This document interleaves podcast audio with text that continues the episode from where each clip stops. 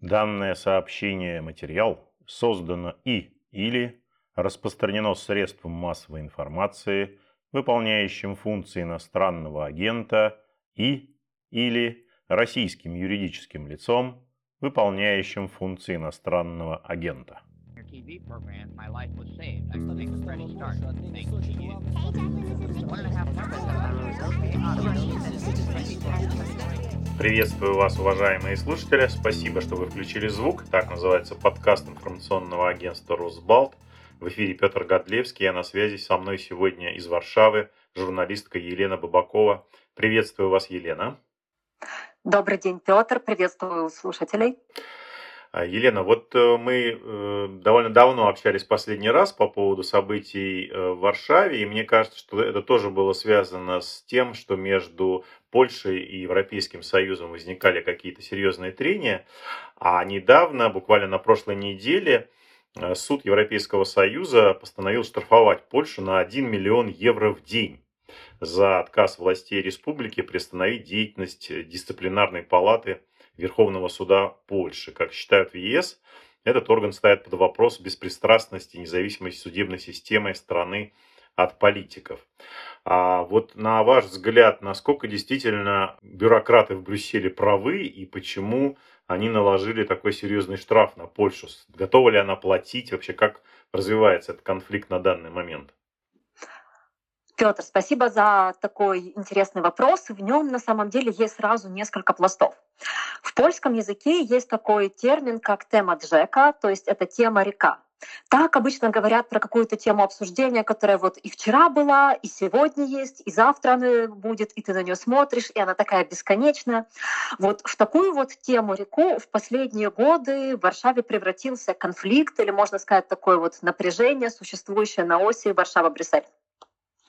Напряжение это связано с тем, что еще в конце 2015 года, когда партия «Право и справедливость» пришла, ну а точнее вернулась к власти после восьмилетнего перерыва в Польше, она начала программу таких достаточно амбициозных реформ в разных областях государственного управления, в том числе в области судебной реформы. Сначала перестановки коснулись Конституционного трибунала. Дело в том, что предшественники права и справедливости, гражданская платформа, они незадолго до окончания своей каденции, они выбрали пятерых новых судей трибунала, при этом трех из них с нарушением процедуры. Право и справедливость, когда пришло к власти, вместо того, чтобы убрать тех, которые были выбраны с нарушением процедуры, назначить только тех новых, решила смести сразу пятерых. Чем, как считают и польские юристы, и европейские юристы, ну, значительно ограничила независимость Конституционного суда. Были протесты, ну, как-то вот разошлось. Но настоящий такой вот большой движ начался в 2017 году, когда министр юстиции Польши Збигнев Зёбра, это лидер одной из партий, которые вместе с правом и справедливостью создают правящую право-консервативную коалицию, когда он начал судебную реформу. Ну, тут надо сказать, что проблемы с судами в Польше давно поднакопились. Что в судах большие очереди, что поляки часто недовольны тем, насколько объективными, а точнее необъективными наказываются или приговоры, или решения административных судов. И вот Зебра решил сделать такую реформу. И там рядом с какими-то такими вот э, хорошими нововведениями, как именно как бы улучшение всех этих менеджерских процессов в судах, улучшение их работы, оказались вещи, которые сразу же начали вызывать вопросы у юридического сообщества в Польше. Первая такая вещь — это то, что суды оказывались куда более зависимыми от исполнительной власти. Исполнительная власть, именно министр юстиции Зебра, который одновременно с министром теперь уже стал генеральным прокурором, получила большой мандат влияния на, государ... на Государственный судебный совет, который вот является таким органом, который как раз и назначает новых избираемых судей. Второй такой элемент — это то, что при Верховном суде Польши появилась дисциплинарная палата, участниками которой стали как раз вот бывшие прокуроры, люди, которые персонально часто зависимы были от министра Зебры, которая как раз была создана для того, чтобы те судьи, которых как бы выбрали раньше, еще не вот этот вот обновленный судебный совет, а в предыдущие времена, чтобы если они как-то особо непокорно себя ведут, и не принимают новую судебную реформу, чтобы их разными санкциями можно было из этой судебной системы выгнать. Третья вещь касалась сокращения каденции выбранного на тот момент Верховного суда. На пенсию раньше времени отправили тогдашнюю председательницу Верховного суда Молгожату Герздов, чем уже ну, просто напрямую нарушили Конституцию, потому что у Верховного суда каденция 6 лет, и по Конституции сокращать ее нельзя.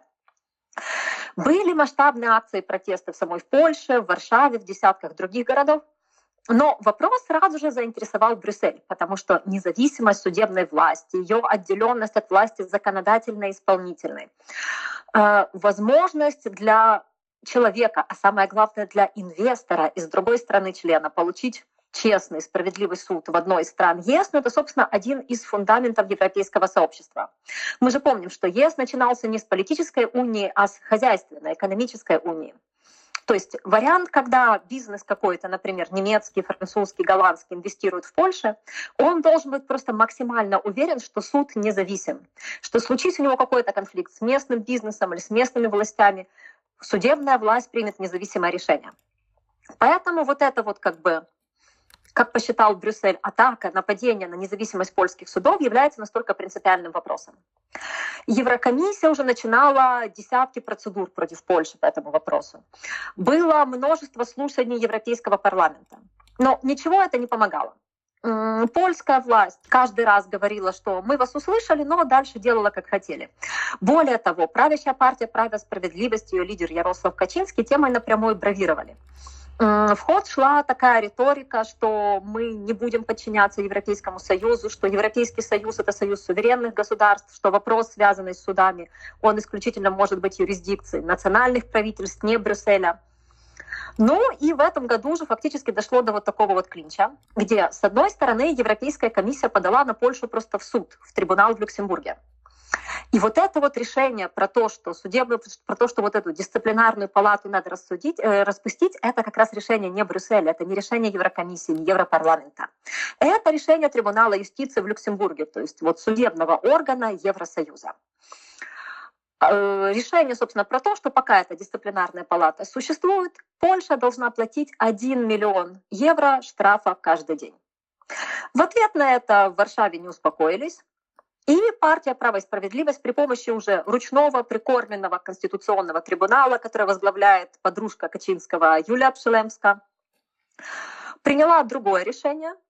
Трибунал, как бы, собственно, сказал, что вот конкретно по вопросу судов польское национальное право имеет примат над правом европейским, ну и таким образом выдал правительству Польши карт-бланш не подчиняться решению трибунала.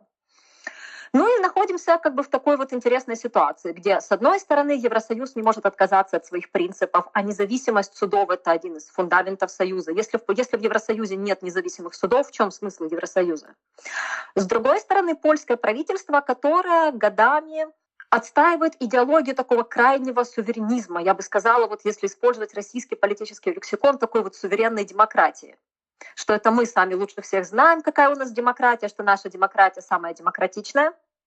А те, кто пробует ее критиковать, это не просто враги. Вот, например, есть такой вот соратник Качинского, господин Сасин, если не ошибаюсь, и вот он недавно назвал Европейскую комиссию брюссельским оккупантом, что вот был советский оккупант в Польше, был немецкий оккупант в Польше, а сейчас брюссельский оккупант. И, соответственно, как мы предыдущих оккупантов победили, так и этого победим.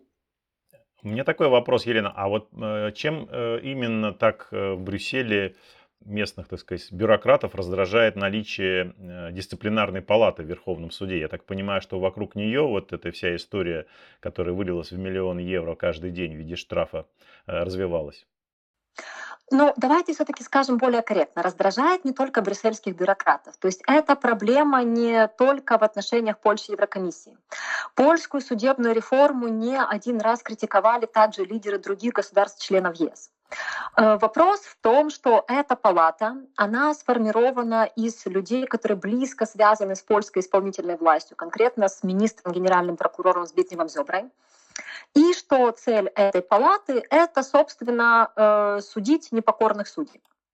То есть если какие-то судьи не принимают судебную реформу, а таких судей в Польше достаточно много, или, например, распространенное явление, что вот есть судьи как бы еще старого созыва, которые отказываются сидеть в одной судебной коллегии с теми, кого выбрали уже при новой судебной реформе, оспаривая их независимость, то такая дисциплинарная палата — это фактически ну, такой вот бич на этих непокорных судей. То есть их можно сначала на какое-то время отказать им возможности принимать решения, а потом вообще ну, и лишить такого судебного статуса. То есть вот в этом, собственно, такая проблема.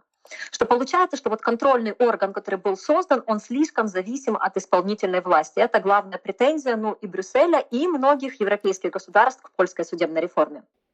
То есть, э, я так понимаю, что несмотря на то, что еще в июле было принято решение эту палату ликвидировать, она действует до сих пор.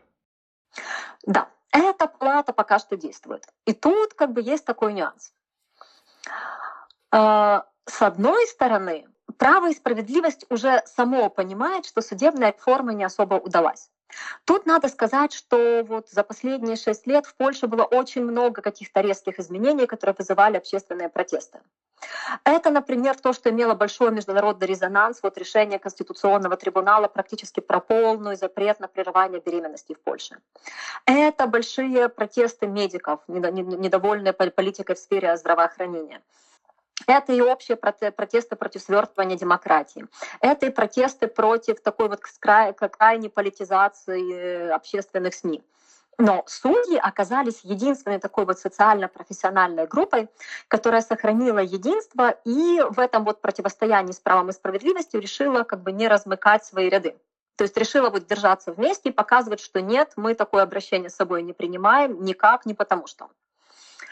И в результате это привело к тому, что право и справедливость ну, начало понимать, что вот это вот противостояние, оно деятельность судов не то, что не улучшило, а только ухудшило. И среднестатистический поляк, он этим всем, э, этим долгим ожиданием судебных приговоров, судебных решений стал только еще более фрустрирован.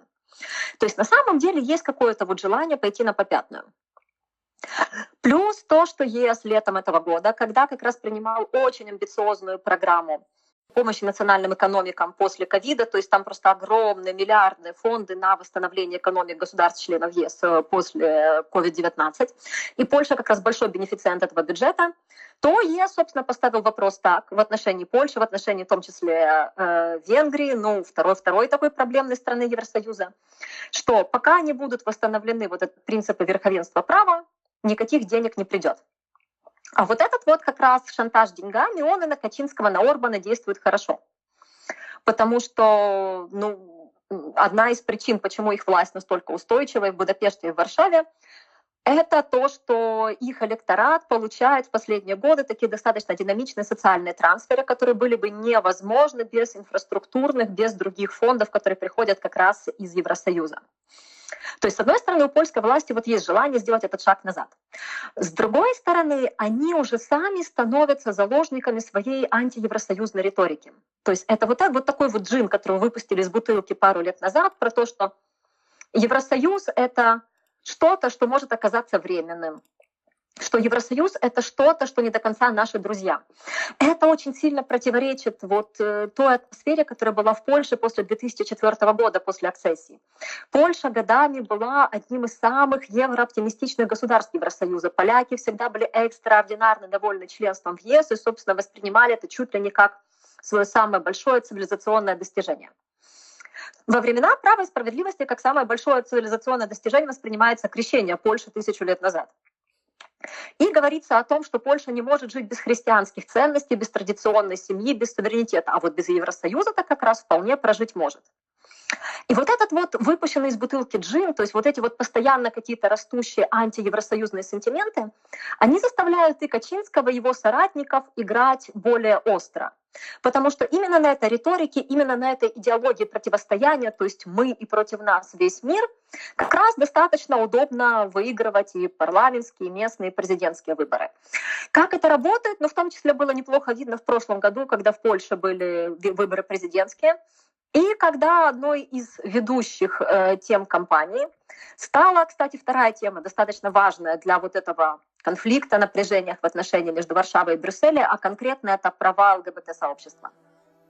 Ну вот как раз по поводу прав ЛГБТ-сообщества на этой неделе в Сейме будет а, продолжаться работа над поправками к закону о массовых собраниях. И, как я понимаю, это э, в Польше называют эту инициативу «Стоп ЛГБТ».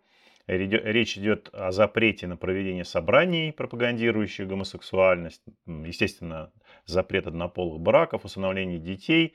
Но здесь ведь тоже неизбежен конфликт с ЕС, поскольку я помню, что когда не так давно несколько воеводств э, ввели у себя подобные правила, то отменить их заставила именно реакция Брюсселя. Неужели в Варшаве, ну то есть получается, что в Варшаве опять э, часть политиков идет на такое явное противостояние с Европейским Союзом, то, о чем вы только что говорили? Один из э, лучших политических журналистов Польши, Анджей Станкевич, который сейчас работает на портале Anet.pl, он на днях опубликовал статью, сейчас на польских сайтах модно, когда ты переходишь на какую-то публикацию, они тебе показывают, сколько времени у вас заберет чтение этого текста. И вот там написано, что этот текст ты прочитаешь за 27 минут. То есть для интернета это какой-то безумно долгий текст, но текст, кстати, безумно интересный. В нем Станкевич анализирует, собственно, вот э, отношения Польши с ЕС, смотрит на них в парадигме возможного полэкзита, то есть выхода Польши из Евросообщества. И, в частности, пишет о том, что Ярослав Качинский, лидер партии «Право и справедливость», номинально не самый влиятельный человек, номинально потому, что он только вице-премьер, но реально самый влиятельный человек в Польше и главный идеолог всего того, что вот происходит в Польше последние шесть лет. По словам Станкевича, у Качинского есть несколько проблем с Евросоюзом. Э, первая проблема – это его патологическая германофобия. То есть э, Качинский патологически не любит Германию. В нем, в его семье, в его окружении до сих пор очень жива травма Второй мировой войны, соответственно, немецкой оккупации Польши. Поэтому все проекты, где, где Германия так или иначе играет лидирующую роль, а в современном ЕС Германия, безусловно, играет лидирующую роль, вызывают у него органическое неприятие. Вторая вещь, то есть вторая как бы ищу, которая у Качинского есть ЕС, это, собственно, то, что современный Евросоюз — это полностью светская институция. В праве и справедливости очень любят плакать по временам Роберта Шумана, одного из фаундеров Евросоюза, который, как известно, был человеком религиозным. Вот эта вот любимая песня про то, что звездочки на флаге Евросоюза это как корона Девы Марии, собственно, вот Евросоюз должен вернуться к этим религиозным истокам. Современный Евросоюз это все-таки проект очень светский, где как бы во главе угла нет там трансцендентное отношение человека и Бога, только права человека и гражданина. То есть такая вот светская филантропия.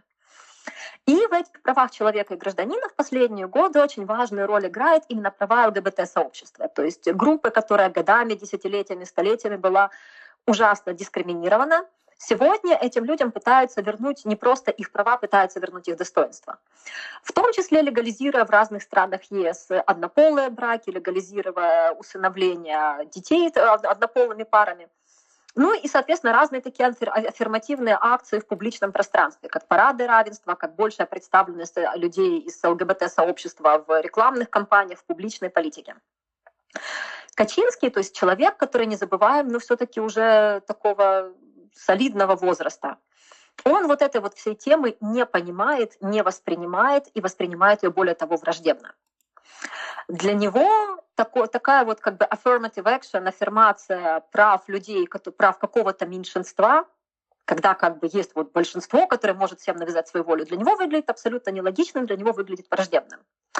Используя плюс какой-то натуральный консерватизм, какие-то натуральные фобии определенной части польского населения, Качинский из, те, из темы прав ЛГБТ-сообщества сделал в последние три года ну, такую козырную карту для, выигра... для победы на выборах. Сначала в выборах в Европарламент в 2019 году, потом в парламентских выборах в том же году, а потом в президентских в прошлом году.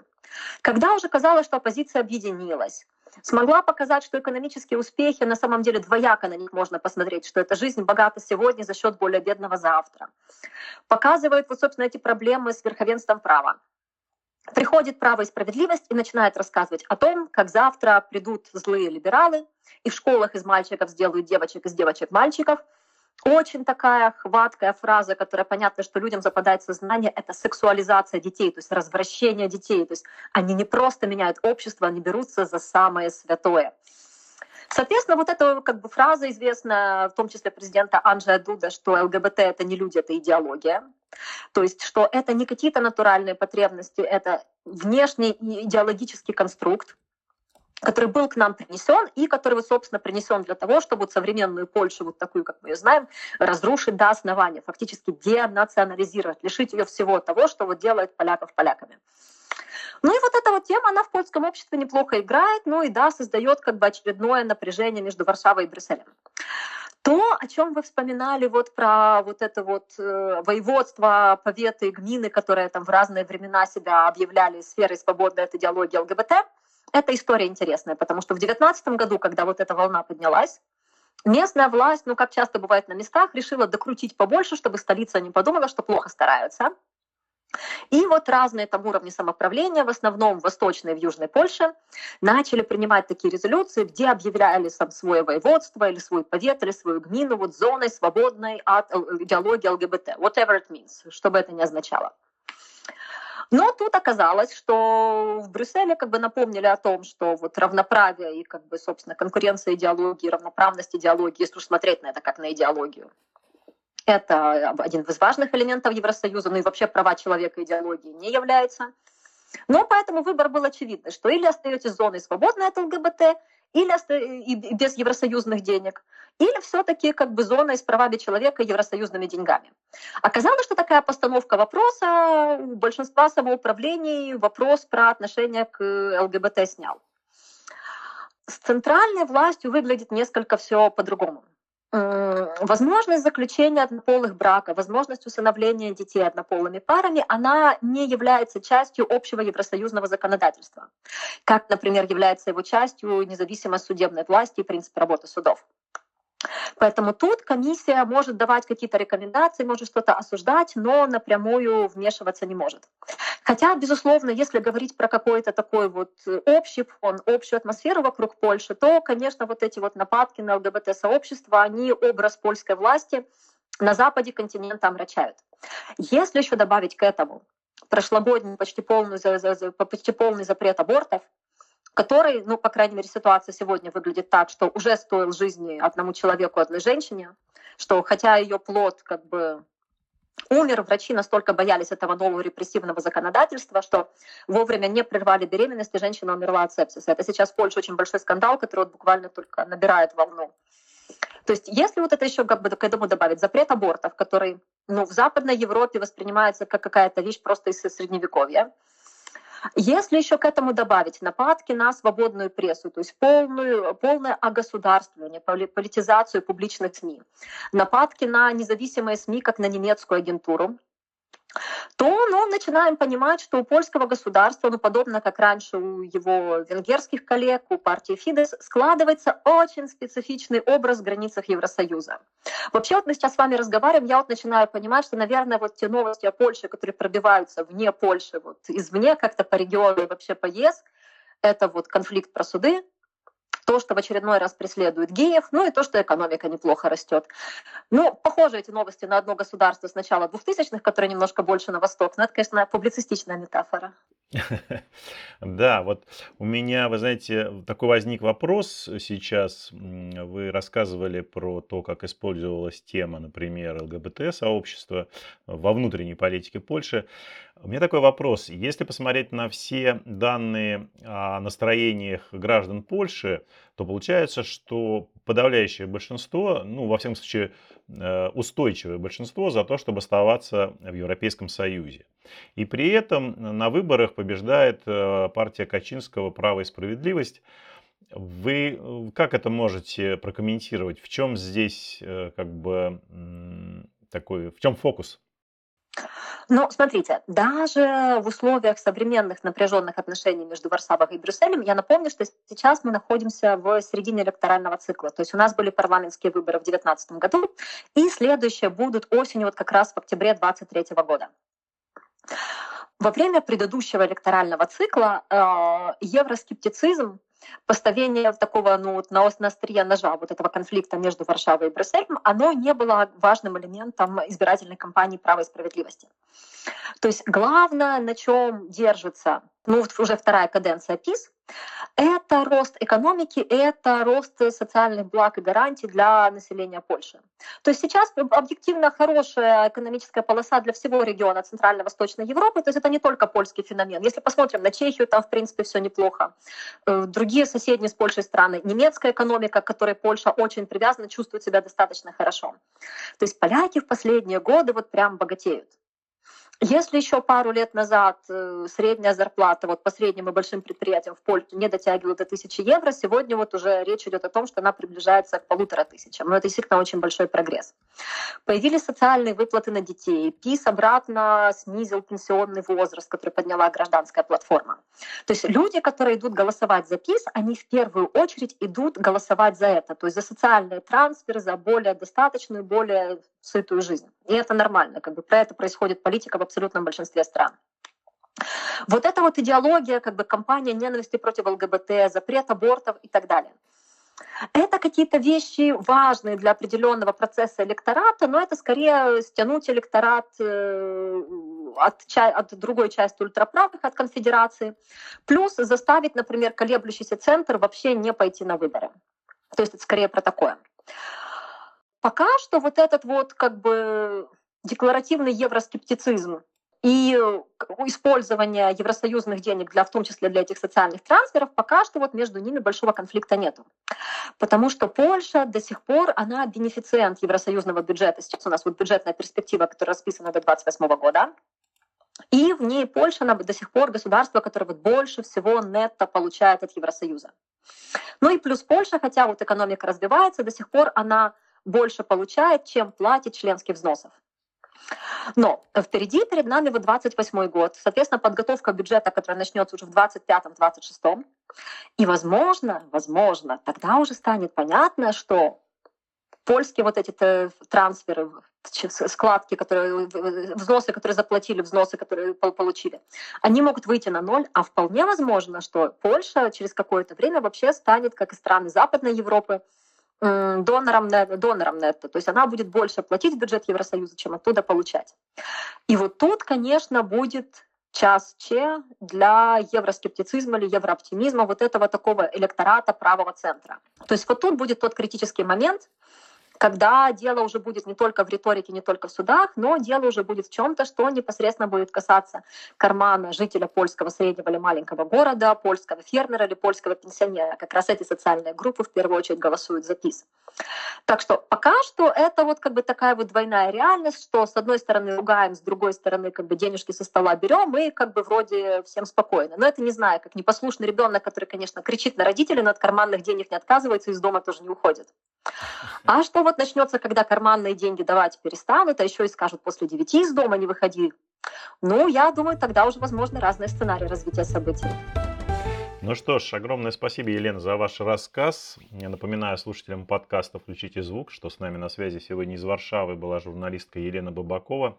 Спасибо большое, Елена. И, как говорит один наш коллега, будем наблюдать. Будем. Дякую bardzo. Спасибо большое. Всего доброго. Вы слушали подкаст информационного агентства «Росбалт. Включите звук». Спасибо, что вы сделали это. Напоминаю, на нашем сайте круглосуточно доступны новости, комментарии, аналитика, видеорепортажи, обзоры социальных сетей и наши подкасты. Всего доброго и не забывайте включать звук.